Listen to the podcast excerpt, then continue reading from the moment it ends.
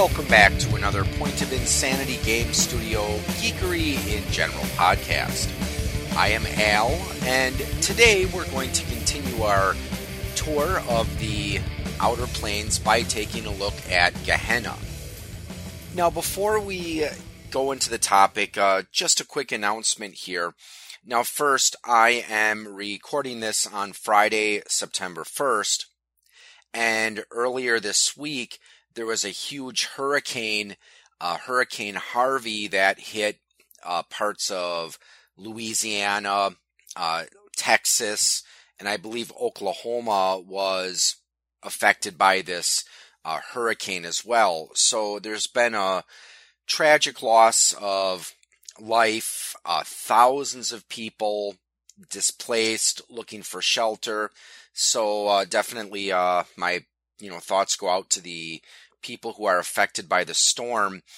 And I am currently doing a charity bundle on my store at DriveThruRPG. So go to drivethrustuff.com and look up Point of Insanity Game Studio. I'll probably be running it for about another two weeks or so. I haven't decided how long I'm going to run it, but a charity bundle featuring uh, sev- several of my products. So any profit that I make from the sale of this bundle, which is uh, $16, uh, any profit from that I will be donating to the American Red Cross to help with the uh, the relief efforts that are going to be impacting uh, this part of the United States. So check it out if you're interested. But on to today's topic, and that is Gehenna, as pictured in the first edition Dungeons and Dragons supplement Manual of the Planes. You know, it's interesting when I was doing research for this topic, it, it was occurred to me that, you know, for all of the flack that Dungeons and Dragons received during the Satanic Panic, D&D actually drew quite a bit of inspiration from uh, the Bible as well as several religions. So I just thought that was interesting that okay, you had these people who were saying that D&D was satanic and Dungeons and Dragons would lead your kid into the occult when there's lots of religious imagery and motifs that have made their way into the game uh, from Manual of the Planes and First Edition, and uh, we even see some of that in, that influence going into Second Edition. But then, of course, Second Edition they started to sanitize things a bit. So uh, you probably noticed this if you've uh, listened to my episodes I've done about some of the other places like the nine hells, the seven heavens, nirvana, the abyss, and so on. But Gehenna. Now, Gehenna is a Greek word, and it comes from the Hebrew word Gihimon, and it refers to a real place called the Valley of Hemon. Now, this is a place where the kings of Judah may have ritually sacrificed children to Moloch. Now, there is some disagreement, though, as to whether child sacrifice really took place here. Now, the phrasing that the Bible uses is passing children through the fire. Some scholars have suggested that this may have merely been a dedication ceremony and it wasn't a sacrifice. You know, it wasn't throwing an infant into a fire so it could be burned alive. Another possible interpretation may be that the Valley of Himon may have been a place where people dumped garbage and dead bodies and they they disposed of the the, the trash and the cadavers by burning them. So this could have been the inspiration for the idea that Gehenna is a place associated with fire and death. Now, later rabbinical teachings describe Gehenna as a place similar to purgatory, in that it was seen as a place for the wicked to be purified.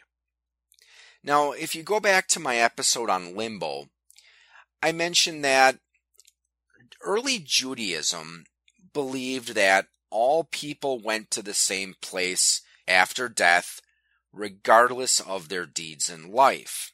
So, didn't matter if you were a righteous and good person or an evil, wretched person.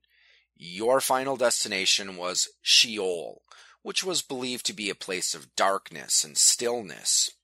And later on, Judaism did uh, evolve in its views of the afterlife.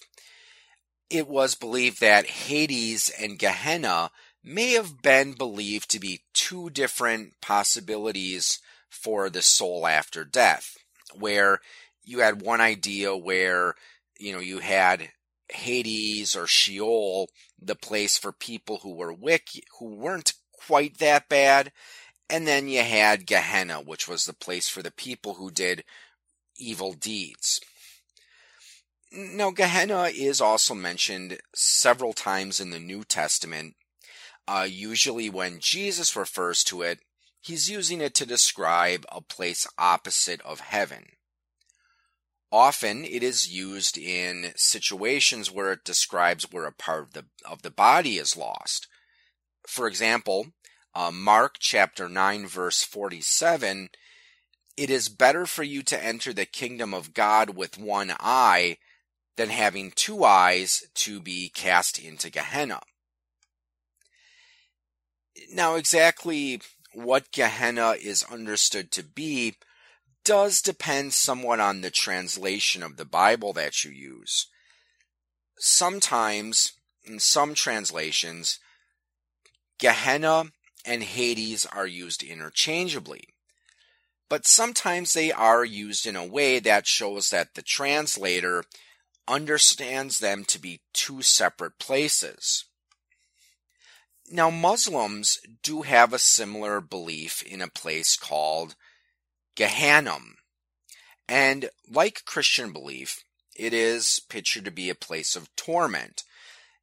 It's also similar to Dante's vision of hell, as well as the Buddhist Naraka, in that it is a multi leveled place with people who commit the worst sins being placed at the deeper levels. Its seven layers are guarded over by angels who torture sinners and non believers. Some of the punishments believed to exist here include fire, extreme heat and cold, being beaten with maces, and being forced to eat or drink poisonous or disgusting things. However, some Muslims believe that Jahannam is not eternal there is one verse in the Quran that states that the fire will be your dwelling place. You will dwell therein forever, except as Allah willeth, for the Lord is full of wisdom and knowledge. Some Muslim scholars have suggested that the part, except as Allah willeth, implies that Allah could take a soul out of hell if he wanted to. And there are also some hadith that suggest that eventually some tortured souls will be allowed to enter paradise. And there was one that even stated that eventually hell will be empty. And I can see how some Muslims may have taken that perspective because, well, if you believe that you know, Allah or God is all loving and all compassionate, well, would he doom a soul to an eternity of torment if he was in fact all, you know, all loving and all compassionate? And I guess it kind of goes with this idea that how many people really commit enough evil deeds in their life that does make them worthy or deserving of an eternity of torment? And this is a question that maybe is best addressed uh, in a different format other than, or rather a different forum than uh, what I have on geekery in general here. But it is an interesting idea to ponder, and maybe it's because we as humans, uh, being creatures of limited lifespan, eternity is a difficult concept for us to fully grasp. So, eh, just a little something to think about maybe when uh, you're bored someday. I don't know. Sorry, just kind of went off on a little bit of a tangent from my notes. And um, in case you uh, don't know what a hadith is, I did refer to it a couple episodes ago where uh, the word hadith means something to the effect of report or narrative. So these are things that the Prophet Muhammad may have said and or is believed to have said, but they weren't in the uh, Quran. They would have appeared in other places. Now, another belief held by some Muslims is that of Al Araf, and this translates something to the effect of the heights. Now, it's similar to purgatory in that it's not really punishment, but it's not quite paradise. It's a place for people whose good deeds balanced out with their sins. So again, the if you consider, you know, you're a scale where on one side you've got all the good things you've done and on the other side you've got the bad things you've done and you know, ideally you want to have it where the good things you do outweigh the bad things. But the people who found themselves in Al Araf, uh, these are people who that scale would have been uh, completely balanced.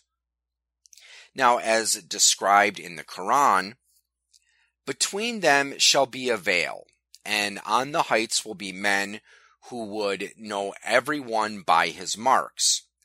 They will call out to the companions of the garden, Peace on you. When their eyes shall be turned towards the companions of the fire, they will say, Our Lord, send us not to the company of the wrongdoers. The men on heights will call to certain men whom uh, they will know from their marks, saying, Of what profit to you were your hoard and your arrogant ways? So, Al Araf is a place where people exist on the edge of two extremes. They can see the torments of hell and be grateful that they weren't sent there. But on the other hand, they can also see paradise and they can see what they're missing. So again, it's very similar to the idea of purgatory in that it's it's like kind of like a waiting room. As these souls are believed to eventually be allowed to enter paradise but they will be the last people to do so. Well let's take a look at how gehenna is portrayed in the manual of the planes now as far as alignment goes it's i believe neutral evil with lawful tendencies so this is the place where you've got that breed of evil where they're they're in between lawful lawful evil and neutral evil. Physically, the plane is described to be like a mountain with neither a peak nor a base, and it's on about a 45 degree angle. It has been suggested that it might be a four sided pyramid, with each layer being a different side of the pyramids. Now, falls can be very dangerous here because it's said that you could fall for miles before hitting something that would allow you to come to a stop. It's also described as being hot and smoky. So, this is actually a fitting match for the belief that Gehenna may have been inspired by a place that was used to burn garbage and corpses. So there's four layers. The first is Khalas, and this is described as being the most temperate of the four layers for what it's worth. Now, of course, when you're traveling through most of the layers of Gehenna, you're going to have to worry about da- taking damage from heat and fire. So you're you're going to want to make sure that you're packing a, a ring of fire resistance or just something that's going to protect you from the heat and the smoke. Now, Khalas is described as being a hiding place for lesser devils and other creatures that have fallen out of favor or earned the wrath of a more powerful being. It's described as having rivers of boiling water from the river Styx. The next layer, Chamada, is more violent than the first layer. It's described as having huge flows of lava and anything within 10 feet of the ground is in danger because there's this thick layer of of gas there and not only does it blind you but anyone in this gas area they suffer the same effect as being within a stinking cloud spell so you fail your saving throw you're pretty much helpless and you're going to sit there coughing and choking and basically being helpless until something kills you and puts you out of your misery, or you eventually die from the, the heat of the plane or whatever. The next layer is Mungoth. There's less volcanic activity here, so it is cooler than the previous two layers. The greatest danger here, though, comes from avalanches. And the fourth layer, Krangath, is the coldest layer. The fires here have all gone out, so this layer is described as being dark and cold. Now, Manual of the Planes only puts two real world deities here.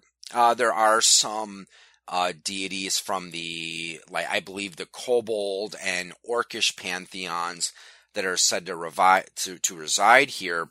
But if we're talking about real world mythologies, there's two deities listed here. The first is a Chinese deity named Qi Chiang Fuya Ya. And the Fiend Folio describes him as being the god of archers as well as the punisher of the gods.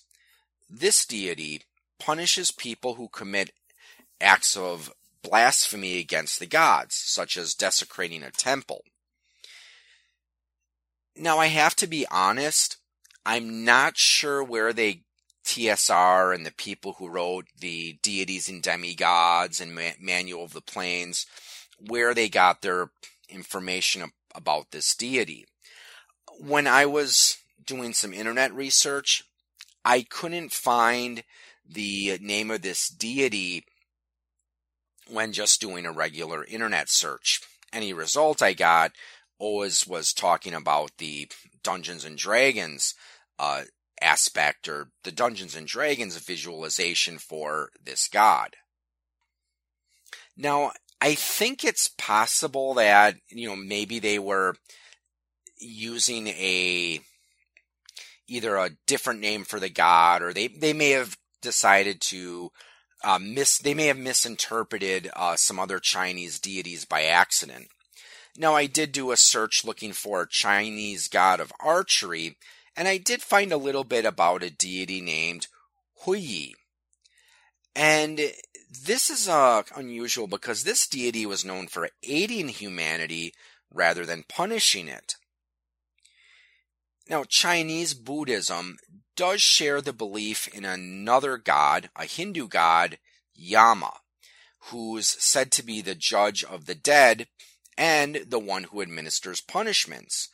So that's why I'm wondering if maybe they just kind of took these two deities and meshed them together, or maybe they just misinterpreted something. But it seems this this deity would have the functions of both these uh, these gods, Yama and um, Huyi, but like I said, Huyi doesn't really seem like a very fitting match.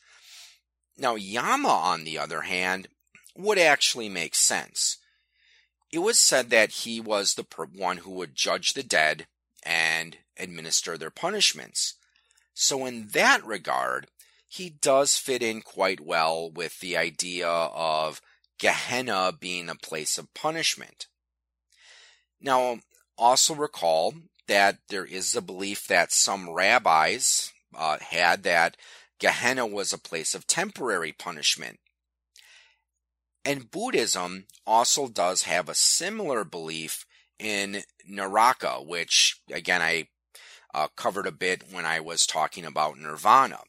And for those who may not have heard that episode, Naraka is a, a multi layered hell of temporary punishment, where yes, you're going to be punished by your sins and your crimes, but you will eventually be allowed to leave that place of punishment.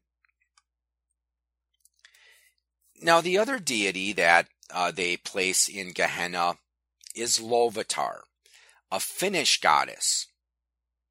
Fans of the Forgotten Realms series probably recognize that name as she appears in the Forgotten Realms as the goddess of pain. But if let's take a look at her real world roots. She is mentioned in the Finnish epic the Kalevala, and there, she's listed as the goddess of death and mother of disease. Now, it's been suggested that she may be related to another being named Louhi. Now, this other being, Louhi, appears in the Kalevala as an evil witch and the queen of a land called Poholia.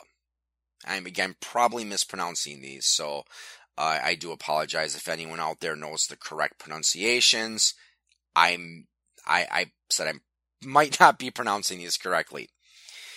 Now, it's possible that Louhi may have been understood as being the same entity as Loviatar because some of the older folk poems that predate the Kalevala use Loviatar and Louhi interchangeably. I'm not sure she belongs here though, at least when we take a look at how Gehenna is interpreted in the Manual of the Planes. But let's consider uh, the ancient Finnish belief in the afterlife. They believed in a land of the dead that was called Tuonela. It was said it could be reached by crossing a river with the aid of a ferryman, similar to Charon of Greek mythology. Now, like the way that the Greeks pictured Hades, it was seen as a place of darkness where the dead wandered as pale shadows. As an interesting side note, Finnish translations of the Bible use Tuonela as the name for Hades. So where you, you would see Hades in an English translation of the Bible, in the Finnish translation, you'll see it referred to as Tuonela. Now, this is actually fitting because, like Sheol from uh, the Hebrew beliefs, this was seen as the destination for both good people and bad people. But again, I still don't think Loviatar quite belongs in Gehenna because she does seem to have a connection to Poholia, which was pictured as a land of cold and darkness in the far north. So it really doesn't fit with the picture of Gehenna being a place of fire and smoke. It would actually uh, seem to belong more with uh, how uh, Hades is pictured in the manual of the planes, and that's a that's a plane that we're going to be talking about um, in a future episode. So, how might we use Gehenna in a Dungeons and Dragons campaign? Now, I admit I thought it was kind of tricky thinking up some ideas on how you could use it in your D&D campaign mainly because they really don't place many notable gods here. Now, I suppose that if you are doing a Forgotten Realms campaign, and if your players are dealing with the the uh, clergy of Loviatar, it's possible that you might have to travel here to, uh, you know, do something to stop Loviatar's plans. But obviously, this is something that you're going to want to to uh, reserve for a very high level campaign. Obviously, you don't want to send a bunch of second and third level characters into the outer planes. That would that would just be suicide. Uh, the total party kill. The fourth layer, though, I think does have some potential. And that's because it's described as being a place where the fires have gone out. And there have been little hints and places in the manual of the planes where it's suggested that the the deities that inhabited that plane may not have been the original inhabitants. So maybe there was some other uh, civilization, an unknown ancient god or pantheon that may have made their home on that fourth layer. So you could possibly play around with that. Now, I do see one option on how you can use this if you are doing an evil campaign.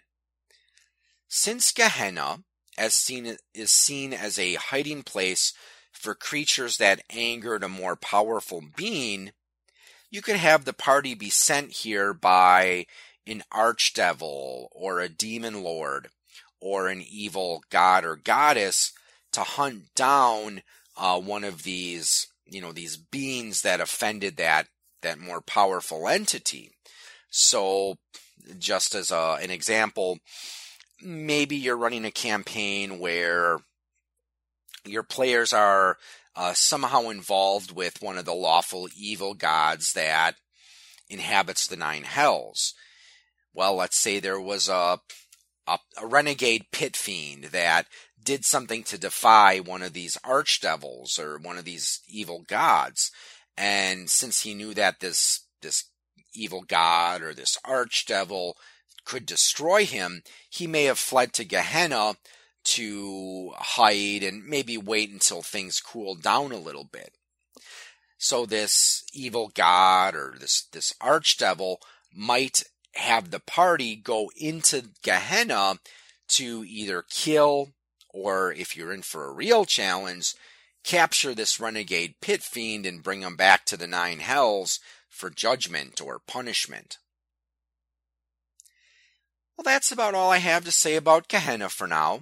Again, some interesting stuff in here. So even if you don't really see anything in here that you could use in your D&D campaign, again, some very interesting to think, things to think about, uh, especially when we consider uh, the historical roots of Gehenna and how it may have been a place where uh, children were sacrificed.